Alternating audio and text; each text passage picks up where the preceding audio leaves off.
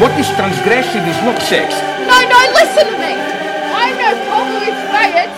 Falling in love is a problem. I don't have to be helpful. Wait, why do I have to be helpful? look at our priceless art collection and I think, what a great country. I'm good for it.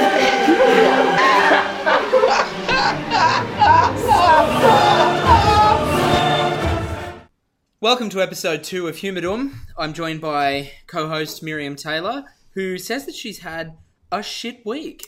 Yeah, look, I've had a, a pretty shit week. Um, it actually started on the weekend with a with a bang, if you will. uh, we were actually driving back from Glebe Books that didn't have the Neil Perry recipe book, But which Dymocks is did, yeah, sorry. Dymocks had fifteen copies. Well, Glebe Books is ridiculous in my opinion. Um, we walked, you know, a full five minutes to get there in the heat. Yeah, it was boiling. Yeah, and so- and and humid. Oh, it was humid. It was quite dank. it was very dank. So, you know, we're driving back and I pulled over to turn around. As I was pulling out, a car smashed into me. Mm. Yeah. Complete, completely busted the whole front of my car. Couldn't drive anywhere. This has never happened before. And I don't have insurance. And what was the the feeling? What was going through your head as the Look, car was impacting into another car? Nothing really went through my head. The the first thing I thought was, shit, I'm not going to have a car. Don't didn't think about no insurance. Are the other people okay? Is everybody else in my car okay? Am I okay? It was like, crap, how am I going to get to work? And I can tell you because I was in the back of the car when this accident happened. So it's quite a, it's you know, Hu- Humidum this fortnight is coming to you by miracle. Yeah. But I can tell you in the back of the car, I was thinking, well, I've always noticed in the many car crashes that I've been in, time slows down. Yeah. And you see it happening, like, oh, this is happening now. well, I didn't Like through see my head, it goes, this is what's happening. A car crash. Yeah. Great. Yeah, and I didn't see the car pull out. Hmm. Obviously, they didn't see me pull out. but I don't remember the crash. I don't remember what happened. I remember we went to a, the dog park afterwards, and I was quite stressed, and we had to leave there to get the tow truck driver. Hmm. That cost three hundred and forty dollars for five kilometers, mind you. Disgusting. That's appalling. I would have dro- driven the car myself if I could have If the wheel wasn't if the wheel wasn't off. but I mean, to top things off, you know, then I joined Clash of Clans on Sunday Oh no. by recommendation from my boyfriend, who's like leveled up to the hell. I'm terrible at it.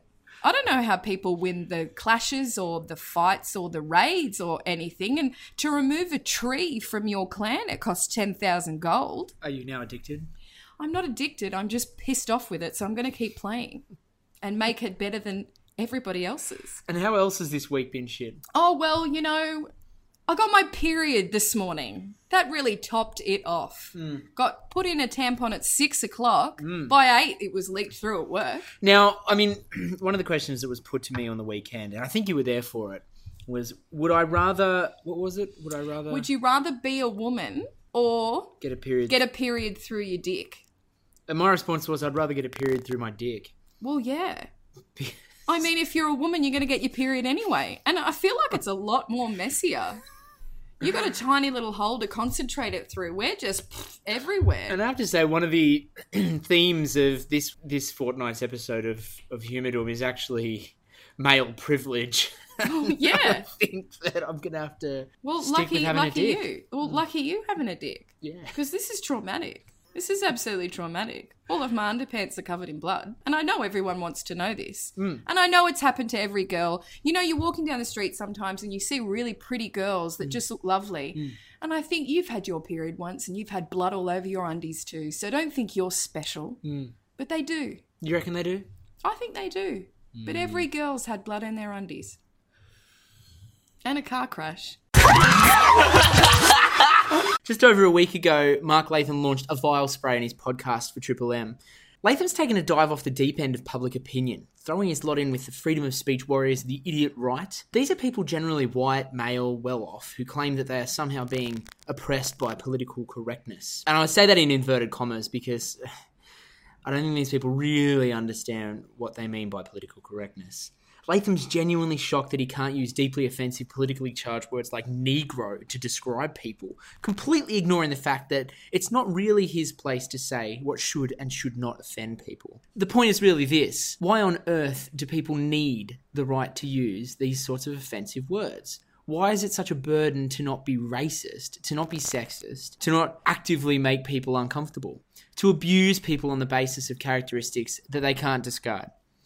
The point sort of recurs in his plain, just weird attack on last year's Australian of the Year, Rosie Batty, whose campaign against domestic violence he described as a lefty feminist agenda, which is just so fucking stupid I can't even put it into words.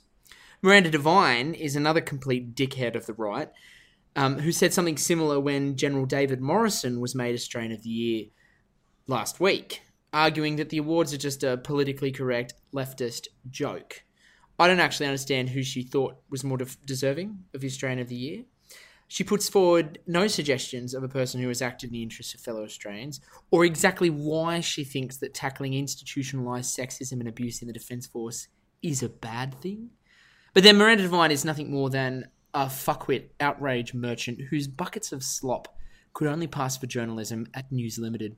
This is a woman who criticised Google for politicising Australia Day, as if a day created by politicians, raved about by politicians, commemorating the arrival of Europeans in an inhabited country was not already political. Google's crime?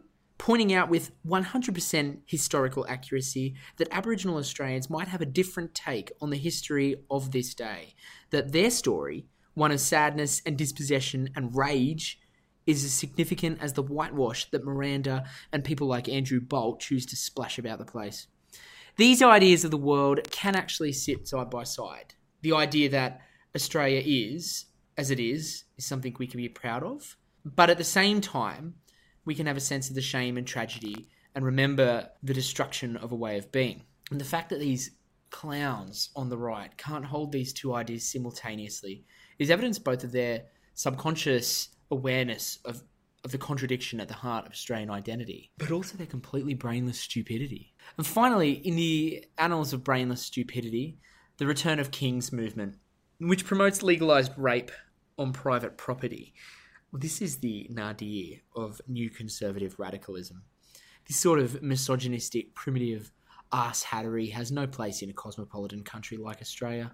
The views of these people shouldn't be respected, they should be ridiculed especially this Roosh, whatever his name is. They don't have a right to hold views that promote violence. They don't have a right to come over here to be sexist, to be misogynist, to be dickheads, to promote rape on private property.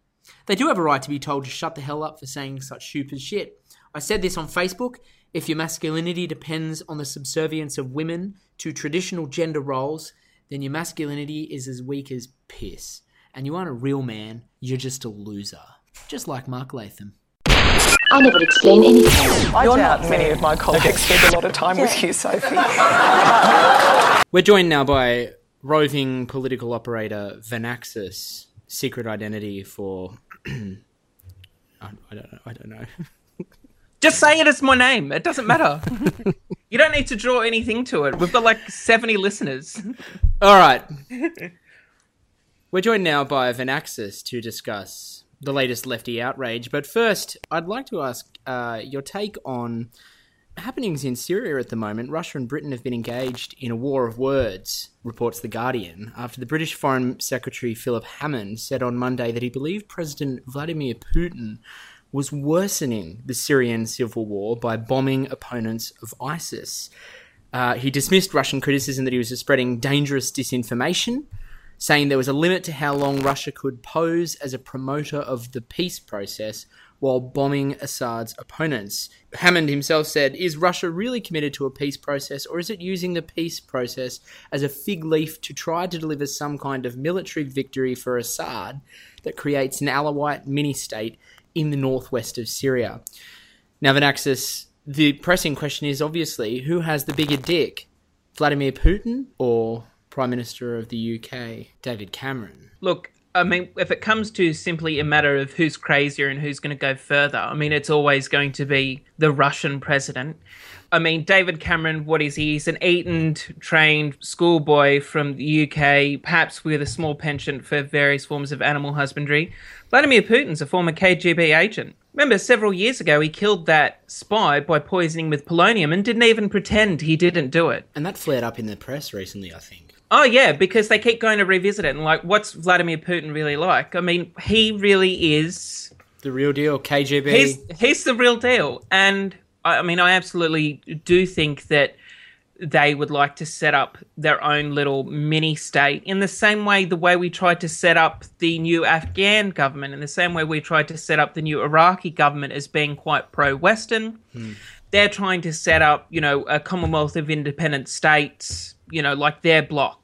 And it really is just a revisitation on the proxy wars that were fought in Afghanistan back in the 70s. So it's nothing that any of us haven't seen before. I mean, I think Bashar al Assad is a terrible person. But as we've seen, just going in and removing people and trying to do regime change doesn't work. And do you think um, at the end of the day, any extra military force or a stable government is better than ISIS? I do, you know, like big. I mean, because you, are you're you're sort of weighing up, you know, what is better. I mean, it's probably better to live under a fascist dictatorship than a murderous, self brutalizing. I mean, because this is the thing, you know, like ISIS is so crazy as a form of government that it's not, it couldn't be self sustaining. Like No. it will, it'll tear itself apart. Mm. And I imagine that probably true, a true fascist state that is a little bit more sensible and less kill their own citizenry will probably arise from it. What's what's behind the next door? I mean, what's your take on the recent terror raid in Melbourne, responding to the plot that apparently ISIS planned to pack dynamite into the Into a kangaroo. kangaroo? I think the whole thing is. I don't think that was a serious plot. If there has been any serious plots against Australia in the last 10 years, I don't think we know about them. It's certainly not anything I've seen in the press. There have been crazy people. There have been people that. Uh, there's no one seriously involved in anything. I mean, for a start, how would you control where it went? Like it is just. Abs- I mean, how would you get, how would you get it to stay in there? Like how would you get it to hold still?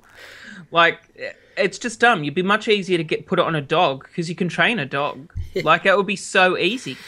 What's the concocted left concocted leftist outrage of the week? Well, I think the left outrage that I have a particular vibration to is, is two main themes running along.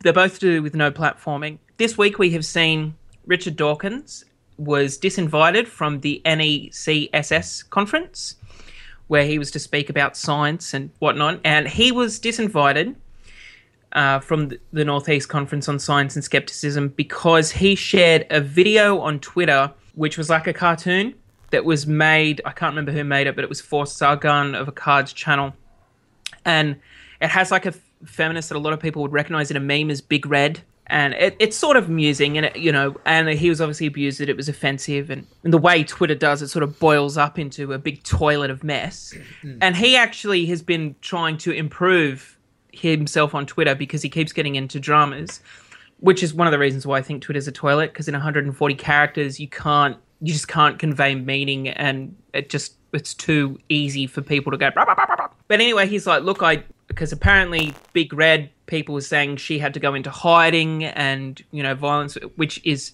not true. So he removed the video, and they're like, no, it doesn't matter. You shared that, you're gone.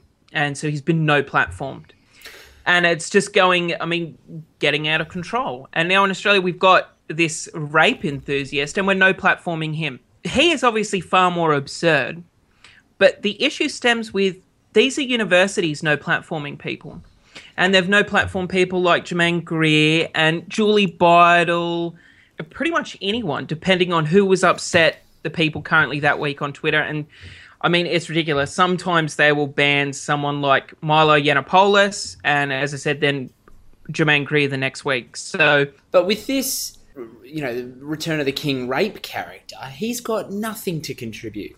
Well, nothing and- of value. and that- and, that- and no need to give him a platform because there are universal truths, and one of those is that rape is wrong. Now, Were But he is he is a little bit more because it does come to a, a point of public safety. Like so, for example, when Geert Wilders came to Australia, Yeah. and people like we should ban his visa, he shouldn't be allowed to speak.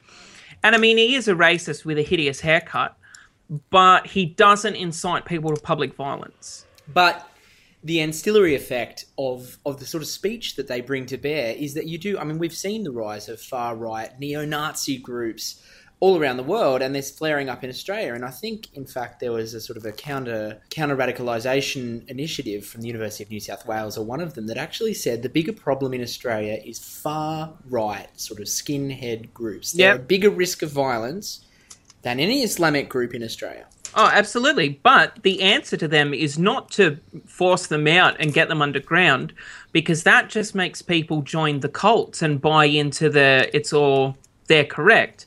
I think the way to fight these things is to go, all right, then. Like, say, for example, Blake Blair Cottrell, who is the, I believe, the current leader of the United Patriots Front. Uh, forgive me if I'm wrong; it might have changed. No, I think well, because it's it's sort of like an time. episode of Neighbours, except gayer.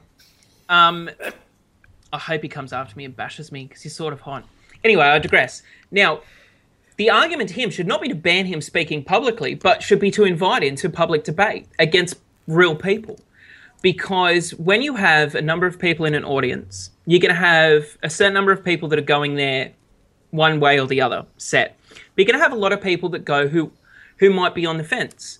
And in my experience, and in the like, I would say that when you have someone, especially like Blair Cottrell, speak, they lose more support than they gain. The only sort of people that, as a general rule, I'm fine with no platforming are anti-vaxxers, and that's because they tend to their poison affects babies. Yeah, babies exactly. had no choice. And the thing is, is that it's all well and good to go, oh, freedom of speech, but baby died of whooping cough. I would prefer if we didn't have dead babies for freedom of speech. Final thoughts. If there was one Australian politician you could no platform, who would it be? Well, if I could no platform any one person, it would be Luke Foley. Because then we'd be free of him and we could have a real leader of the opposition that ca- that cared more about like the general well-being of the citizens of New South Wales and less about fucking trees in Sydney. Vanaxis, thank you very much for your time. It was a pleasure. I'm going to log on to Heinous Anus and see how heinous my anus is. Ah! Have you got a heinous anus? Pop into your local Australia Post and visit Spotless Dot on the spot. They can unheinous your anus.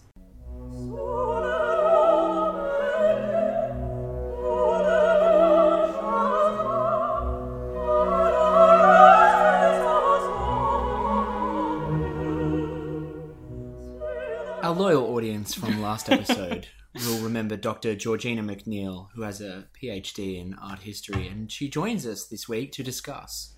Tracey Emin's bed. It's from the late 90s and it was a Turner Prize entrant. I can't remember if it won, but there it certainly has um, endured as one of the most controversial entries into the Turner Prize in England. So my bed consists of the artist's actual bed, um, covered in dirty sheets, and then surrounded by a sort of assortment of rubble. So um, tissues, condom wrappers, lube sort of tubes, um, takeaway packets, uh, just general sort of rubbish, I guess. I think that it's one of those works which is seriously maligned because people don't take the time to understand it. Um, and what I would like to do is, I guess, explain some of what's behind it. Okay. Um, what do you mean by people don't understand it? The Turner Prize, I think, has just become a beacon for pundits to, you know, pund on what they see as the inaccessibility of modern art. So, So, what, I mean, what's the criticism of it usually? So, I mean, mainly it's that people just don't see how an unmade bed is art. And It's the equivalent. I mean, so when I first looked at it, hmm. I thought not not to say that I was sort of saying, "Well, I could do that," because that's I think one of the default it- reactions that a lot of people, it is, but the I, lay people have. I think the negativity actually goes even further to that where they don't. It's not just I could do that. It's, you know, as you might have like with a Jackson Pollock or something like that. I think it's just literally what the fuck am I looking at? Like, why is there a bed in a gallery? Um, and for that, I would take the audience back to um, someone like Marcel Duchamp, who is, you know, very well recognized as one of the absolute fathers of modern art, 20th century art, one of the most important sort of artists who's ever existed, who produced the the famous ready-mades. So the the fountain is the really famous one, which is the urinal that was turned upside Mm, yeah, down. yeah, yeah. Is the value of art in the craftsmanship of the artist? So is it in their, you know, technical skills, or is it in the conceptual kind of work that they put into it? Which I think um, one of Tracey Emin responded to a criticism once where someone said, "Well, anybody could have created this bed," and she responded, "But they didn't." No, true. Uh, so Tracey Emin, I actually think, uh, in in the case of like many of these young British artists, they are actually incredibly technically accomplished, but creating a fucking you know perfectly woven basket or like oil painting or whatever, that doesn't capture what they want to convey. So Tracey Emin's whole shtick has always been that she fucking strips herself naked for her viewers. Like she lays absolutely everything on the line for them and puts everything out there. So nobody else has submitted an unmade bed because nobody else is brave enough to show people the actual, you know, physical contents of their lives. If you ever get the chance, you should read Tracey Emin's autobiography, which is called Strangeland, and it is one of the most amazing, beautiful, affecting books I have ever read. And in one chapter, she talks about the week from hell, which is the name of the chapter. And she doesn't sort of say it at the time, but in the subsequent chapters, you can figure out that at the end of this period is when she uh, created the bed and, and handed it in as an artwork. So she talks about Friday, Saturday, Sunday. Monday, woke up with a horrendous toothache, took 50 painkillers and dabbed on a ton of oil of cloves. Went to pick up my pills too late, and too late by two fucking hours for the morning after pill. Had to be fitted with an IUD, a piece of copper wire wrapped around a plastic hook. Indescribable pain as it was pushed into the neck of my womb. Told it could be taken out in a week and I would not be pregnant. Tuesday, woke up sad. Went to St Thomas's Hospital for a lung scan and a chest medical. Was told I had emphysema. Kept a copy of my breathing test. It amused me, a drawing made of my own breath. Still felt terribly low, knowing that I could end up in an iron lung. And it goes on, it's just this litany of like self abuse and like, you know, sex with unsuitable partners and like self medication and alcohol. And when you look at something like My Bed, it's it's an it's a record of where the artist has been. It's a record of this awful period in the artist's life. And you're not just seeing like a, a representation of her bed, you're seeing her actual bed with its like sweat soaked sheets. The question that we might that might come out of this segment, that might come out of what the fuck am I looking at? Mm. If someone puts to you, a pleb puts to you the question, what is art? Well, my, and this is the question we're going to try to Yeah. answer over my the years that we will absolute do this. favorite answer to that. Can't remember who said it. It's going to be someone cheeky like Damien Hirst or Marcel Duchamp or someone. Art is what you can get away with, which I love. Yes, that's excellent. Um, but also, art is whatever the artist says it is, and it's whatever the audience will accept as art. And so there is kind of that element of collusion. And so, if Tracey Emin says that that unmade bed is art, and I connect it with sort of the rest of her body of work, um, then I'm perfectly willing. Uh, finally, Georgina, you've um, spoken. Uh, I think you've presented before on Azealia Banks, Yeah. and she's just announced that she's backing Donald Trump. Oh, for fuck's sake! I Um, oh, But hold on, hold on. I assume you- she's joking. Well, no. I Um, mean, she is a mad bitch. Someone online described it as the Oh, political Lord. equivalent of Ra's al Ghul from Batman, the justification for it.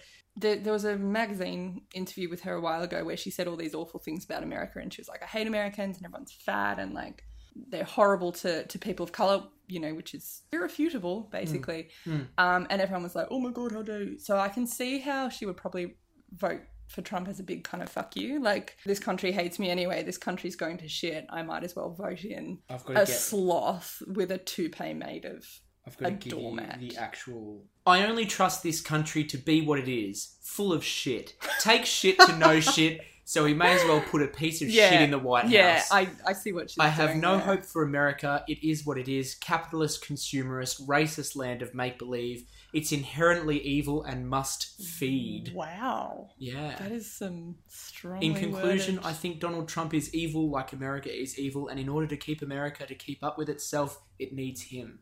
Wow. Yeah, look, I can't disagree with that. TBH. So, so should we be backing Donald Trump? Jesus. God. So Azealia Banks still gets a thumbs up. Look, you can separate the artist from their work. That might be the core message. Well, I mean, someone like Picasso, for example, who I, you know, spoke about last week. I fucking hate Picasso. He was a dickhole, frankly. But his work is, you know, irrefutably amazing and important. Um, and then you have people like Woody Allen and R. Kelly and, you know, people of that nature. Bill Cosby, a lot of people are going through that kind Rolf- of. Rolf Yeah, Rolf, exactly. A lot Who's of people. now apparently releasing a new album. Oh, Jesus. A, a, a revenge, God. a revenge album. Oh my god! Is it going to be like Australian diss tracks? one of one of the tracks is like "Can't keep the fox out of the hen house" or something like that. Shut like the fuck I, up! I can't remember something Can't keep the lines. fox out of the egg house because he likes them young. Jesus. Yeah. Um, but yeah, you, you can. You know, it's problematic and it's troublesome, but you you can divorce the artist from their work and you can appreciate their work whilst also being completely cognizant of the fact that the artist is a cunt. Georgina McNeil, thank you for your time. There is a recurring temptation. Pauline Hanson swanning about like uh, Banquo's ghost.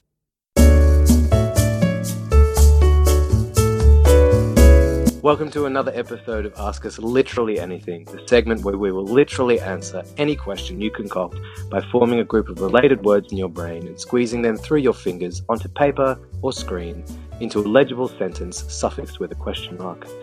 I'm William Buckley, and in preparation for today's episode, I've abstained from answering any questions for the past three weeks. It's made my personal and professional life incredibly awkward, but I've done it all for you.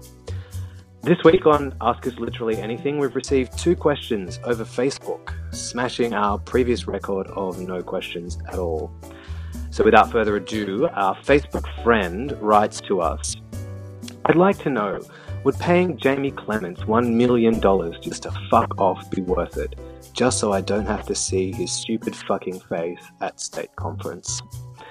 Well, a million dollars is a lot of money and I don't give out investment advice, but I would say no. No, a million dollars is not worth it just to make him fuck off, and just so you don't have to see his stupid fucking face. I mean, if you don't want to see his face that much, you could poke your eyes out with a ballpoint pen.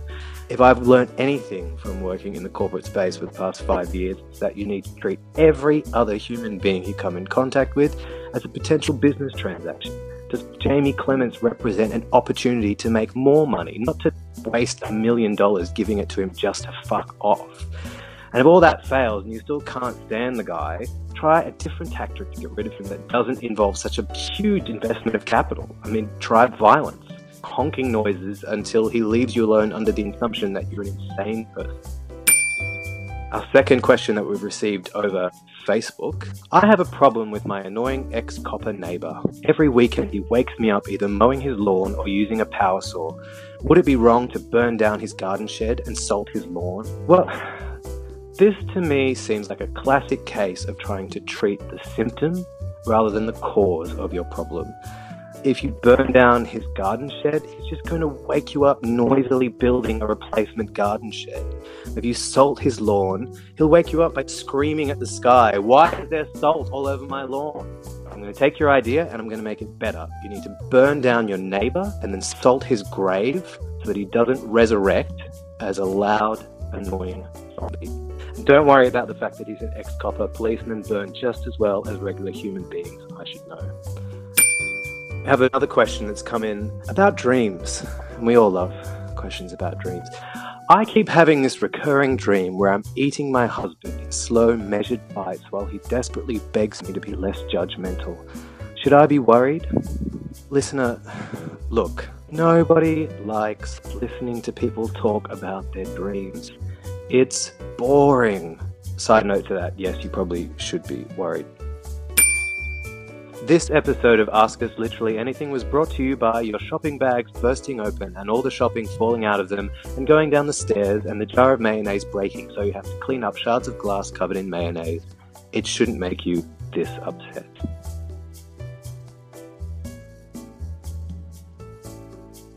Flesh eating zombies. Oh, what a disgusting mess! demonic hill beasts. Never ending. It's just like the whole.